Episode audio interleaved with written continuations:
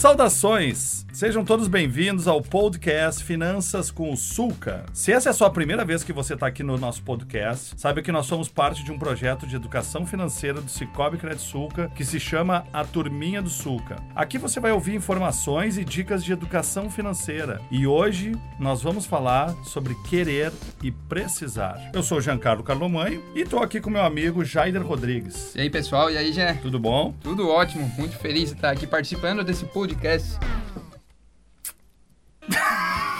Vai. Vou falar o que mais? Vamos de novo.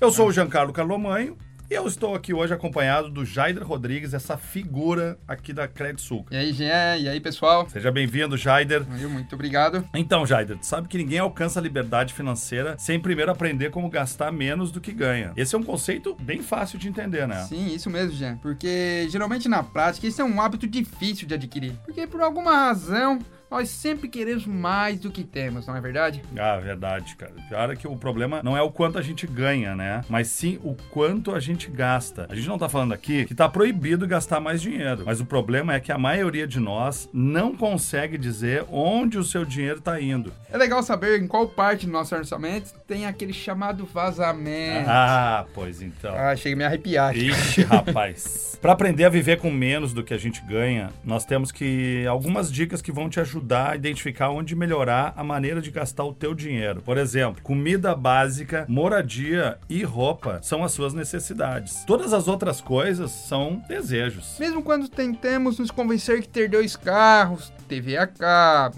comer fora todo final de semana, são essencial para nossa sobrevivência. Ah, mas quer dizer então que eu não posso mais sair para comer aquela, aquele sushi, aquele churrasquinho, aquele, aquele sanduíche vegano, não vai rolar. Então, Gê, na educação financeira não existe certo ou errado, pode ou não pode. Você precisa ver se cabe no seu orçamento. Se pode, beleza, ok.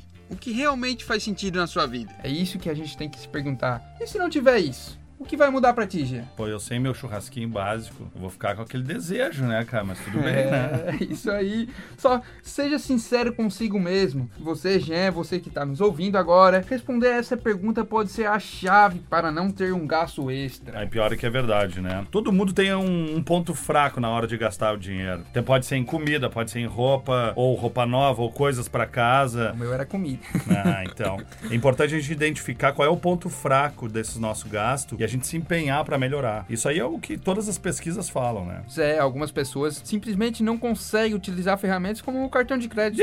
Ixi, Maria. Por exemplo, se você é uma pessoa desse tipo, seja radical. Quebre o cartão, não use. Corta, não, é, joga acabou, fora. Não sabe usar cartão de crédito, não usa. Eu faço isso. Boa, boa dica, hein? Afinal, tudo na vida financeira é hábito. Criar hábito. Aí é o ponto-chave. Exercite todos os dias e quando perceber, vai estar fazendo sem maior dificuldade. Bom, isso é Vai verdade. se tornar comum. Agora, galera, fica ligado nos nossos próximos capítulos do nosso podcast para saber mais sobre educação financeira. Você pode nos acompanhar também nas redes sociais. Quais são elas aí, Jader? Facebook, Instagram, Agora podcast, né? podcast. Também temos nosso canal no YouTube, a Turminha do Suca. Ah, sucesso total, né? Imagina, vídeo com- toda semana. Uma loucura, estamos com 3K, velho. Tá bombando, velho. Beleza, galera? Pois então, Grande conhecer- abraço. Conhecer um pouquinho mais da gente, acompanha lá nas redes sociais a nossa história e sobre qual é a nossa missão enquanto projeto de educação financeira. Um abraço e até mais. Valeu, galera!